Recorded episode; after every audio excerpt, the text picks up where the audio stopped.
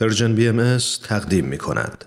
دوستان ناب نایاب، درود بر شما. یک چهارشنبه دیگه از راه رسید و باز من و شما و نامه ای دوباره خطاب به یونس خان عزیز و بزرگوارمون که خاطرات زندگیش میتونه برای زندگی هامون حکم درس داشته باشه. پس به اتفاق یک نامه دیگر رو خطاب به او آغاز میکنیم با همون آرزوی همیشگی که الهی خودش هم از عوالم بالا ما رو همراهی کنه. تو این میونه راه عمر یک نگاهی پشت سرت بنداز بهمن. پشت سر حرفای دلتو توی این نامه ها به اونها پر از یاد و خاطره، از رنج ها و شادی ها و دستیابی ها، از آثارشون. خیلی از اون آدم ها دیگه تو این دنیا زندگی نمی کنن، تأثیری که روی تو یا بشینی براشون نامه میشه، اما در عالم خیال تو میتونی اونها رو براشون بفرستی. نامه هایی بدون تمر، بدون تاریخ.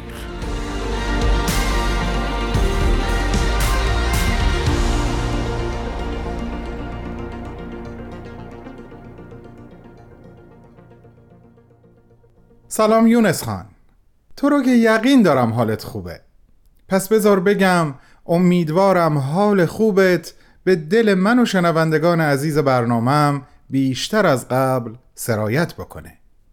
همین سر چراغی دوست دارم بهت بگم چقدر اون دغدغه خاصی که داشتی رو درک میکنم و نه تنها در مورد حضرت عبدالبها که حتی در مورد بعضی انسانهایی که زندگیشون برای من یک الگو محسوب میشه هم همین دغدغه و همین سوال رو دارم. اما خب تو دیگه با والاترین انسان برای مدت طولانی هم سقف و هم سفره و هم نفس بودی و طبیعیه که اون حالت مخصوص رو در اعلی درجه خودش میدیدی. و از اون جالبتر اون شبی که در قدم زدن به نیت رفع خستگی روزانه با حضرت عبدالبها همراه بودی و ایشون انگار سؤال دلتو رو قبل از این که به زبونت بیاد شنیدن و بهش پاسخی جانانه دادن. به به. اجازه بده این قسمت رو خطاب به شنوندگانمون بگم و براشون اصل ماجرا رو تعریف بکنم، ولی تو هم لطفاً همراهمون بمون. عزیزان، یونس خان در جایی از خاطراتش اینطور می نویسه که همیشه به لحاظ علمی هر آدمی هر چقدر هم که هدفمند باشه و با اراده قوی هدفش رو دنبال بکنه، به دلیل کوشش‌های زیاد در این راه اعصابش تحت فشار قرار می گیره. گاهی گرفتار عجله و اضطراب میشه، گاهی گرفتار فتور و سستی. امکان افراط و تفریط در عمل کردش وجود داره و همه اینها به لحاظ علمی برای انسان طبیعیه. اما او همیشه از این متعجب و متحیر بوده که با وجود این همه مشکل و طوفان بلا و امتحان، با وجود چنین کوه مسئولیتی بر شونه‌هاش، حضرت عبدالبها با استعانت از چه اسبابی اینقدر مطمئن و در کمال متانت و حواس جمعی به انجام امور خودشون مشغول بودن و هر کاری که میکردن مثل این بود که این تنها کاری هست که ایشون برای انجام دادن دارن و اصلا رشته تخصصیشون دقیقاً در همین زمینه هست. بعد تأکید میکنه واقعاً دوست داشتم بدونم با چه اسبابی، نمیگم با چه قوه‌ای، چون قوه روحانی رو خودم میدونستم، بلکه بیشتر مشتاق و کنجکاو بودم به لحاظ زمینی چه روش و منشی رو در پیش میگیرن و جلو میرن. این سوال همیشه در ذهن و قلب یونس خان باقی و برقرار بوده تا شبی که بهش اشاره‌ای کردم از راه میرسه. حضرت عبدالبها بعد از پشت سر گذاشتن یک روز سرشار از مسئولیت برای رفع خستگی قدم میزدن و اون شب فقط یونس خان ایشون را همراهی میکردن. بقیه ماجرا رو عیناً از رو براتون میخونم و فکر میکنم بد نباشه یادآوری بکنم اون قسمتی که از حضرت عبدالبها نقل قول میشه ممکنه با اصل بیان ایشون تفاوت یا تفاوت‌هایی داشته باشه.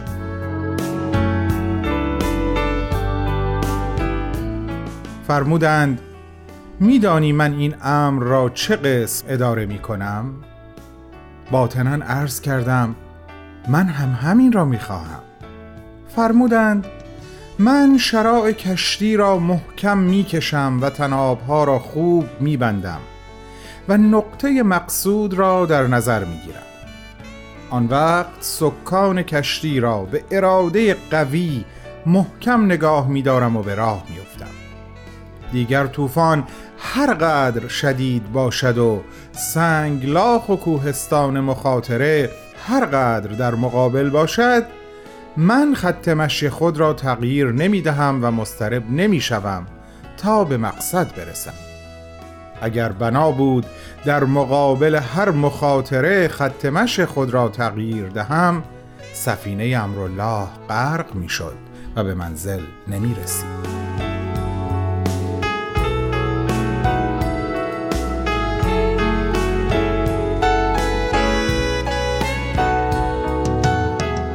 از وقتی که این بیان را شنیدم حقیقت تازه را کشف کردم و روش و اسلوب ایشان را به دست آوردم. دانستم شراع سفینه امرالله محکم و سکان کشتی در ید قدرت موجود و در دل به زبان سعدی گفتم: چه غم دیوار امت را که دارد چون تو پشتیبان، چه باک از موج بحران را که باشد نور کشتیبان.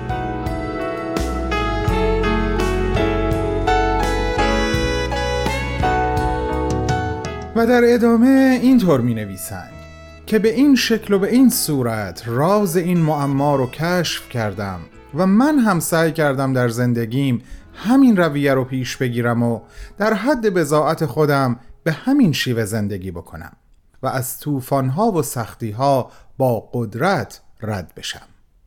تنها زمانی این امکان از من سلب میشد و نمیتونستم آرامش و جمعیت خاطر و همچنین سرور قلبیم رو حفظ بکنم که حضرت عبدالبها رو غمگین میدیدم. این تنها موردی بود که من در برابرش نمیتونستم مقاومت کنم. وای یونس خان عزیز، چقدر برای من و عزیزانی که الان صدای من رو میشنون این احساس تو قابل درکه. یه موسیقی کوتاه گوش کنیم، بعد نامه رو ادامه میدم.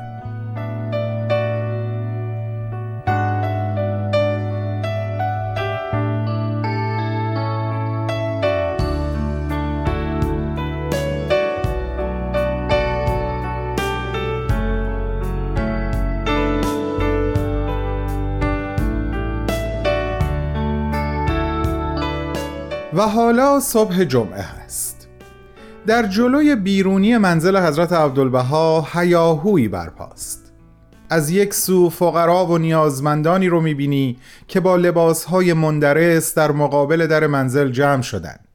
از یک طرف بچه مدرسه ای هایی رو میبینی که تر و تمیز با کتاب و دفتر مشق و قلم و دوات منتظر ایستادن. همه چشم به راه حضرت عبدالبها هستند، با فضل و موهبت و محبتی که مخصوص صبح جمعه هست. جلوی در منزل آبپاشی جارو شده، ولی حضرت عبدالبها منزل نیستن. یعنی این موقع صبح کجا رفتن؟ عکا مثل حیفا نیست که صحرا و لب دریا داشته باشه که بگیم ایشون برای نیایش و دعا و مناجات در لب دریا یا در دل صحرا دارن قدم میزنن. پس کجا هستن؟ ایشون قبل از رسیدن جمعیتی که دم در منزل ازدحام کردن، به در منزل فقرا و نیازمندانی رفتن که هیچ وقت دست تکدی دراز نکرده بودن. زندگی در فراز و نشیب بی امانش شرایط زندگیشون رو سخت و دشوار کرده بود و حضرت عبدالبها به خوبی از این واقعیت آگاهی داشتند. رفته بودن تا خودشون به اونها با کمال ملاطفت و گشاده‌رویی کمکی بکنن تا مناعت طبعشون خدشه‌دار نشه و حالا در راه بازگشت به منزل هستن. فقرا تا ایشون رو میبینن پر هیاهو به سمتشون میدون. همشون هم پول طلب نمیکنن، یکی طلب دعا میکنه، یکی تقاضای شفا داره و یکی هم به جمله و ابراز محبتی قانعه. اما در این میون کسانی هم هستن که میخوان سوء استفاده بکنن. اینجاست که حضرت عبدالبها با استحکام و با صدای بلند همه رو به نشستن دعوت میکنن و ازشون میخوان که بلند نشن. اینجوری مشخص میشه که کی سهمیه امروزش رو گرفته و کی هنوز نگرفته. جالب اینجاست که حضرت عبدالبها از کنار افراد تنومند که توانایی کار کردن دارن عبور میکنن. به کودکان همچنین اعانه‌ای نمی‌کنن تا بد عادت نشن. بالاخره اون جمعیت پر سر و صدا و نیازمند آروم میشن و حالا نوبت بچه هاست.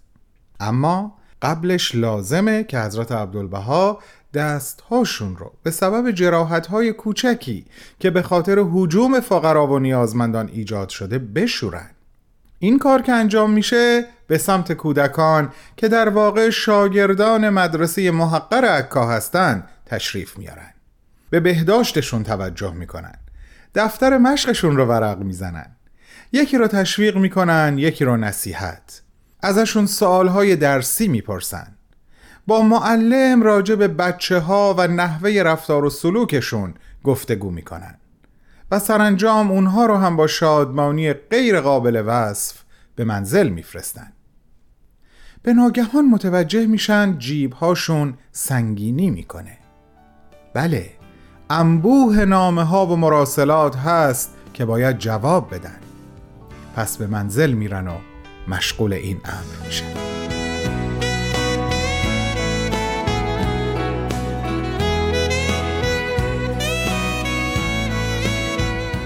یونس خان عزیزم، امیدوارم تونسته باشم به زبون خودم این بخش از خاطرات زیبای تو رو در حد بضاعتم به خوبی و به درستی با شنوندگان عزیزمون در میون بذارم. کم و کاستی هاش رو به بزرگی خودت بر من ببخش. فقط بدون که از خوندن این بخش از خاطراتت حقیقتاً سیر نمی شدم و بارها اون مناظر رو در ذهن و قلبم تجسم کردم. مثل همیشه از صمیم قلبم ازت تشکر می کنم که این خاطرات رو نوشتی و برای ما به یادگار گذاشتی. در انتهای نامه مناجاتی رو می خوام بخونم که تو شاهد نوشته شدنش توسط حضرت عبدالبها در یکی از همین روزهای جمعه بودی. مطمئنم این بهترین حسن ختام برای نامه امروز هست. پس قبلش از طرف خودم و به نیابت از طرف مخاطبان نازنینی که من رو تا این لحظه همراهی کردن باهات خداحافظی میکنم و به تو و به اونها قول میدم که هفته دیگه با یک نامه دیگه برگردم. وعده ما هفت روز دیگه به وقت زمین، همین ساعت و همین جا در پرژن بی ام اس. خدا نگهدار.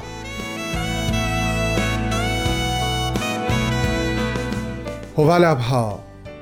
ای پاک یزدان من و خداوند مهربان من، قوتی ده تا مقاومت قوائل بسیط زمین نماییم و قدرتی بخش تا چون بحر محیط موج بر ساحل شرق و غرب زنیم. عبدالبها عباس.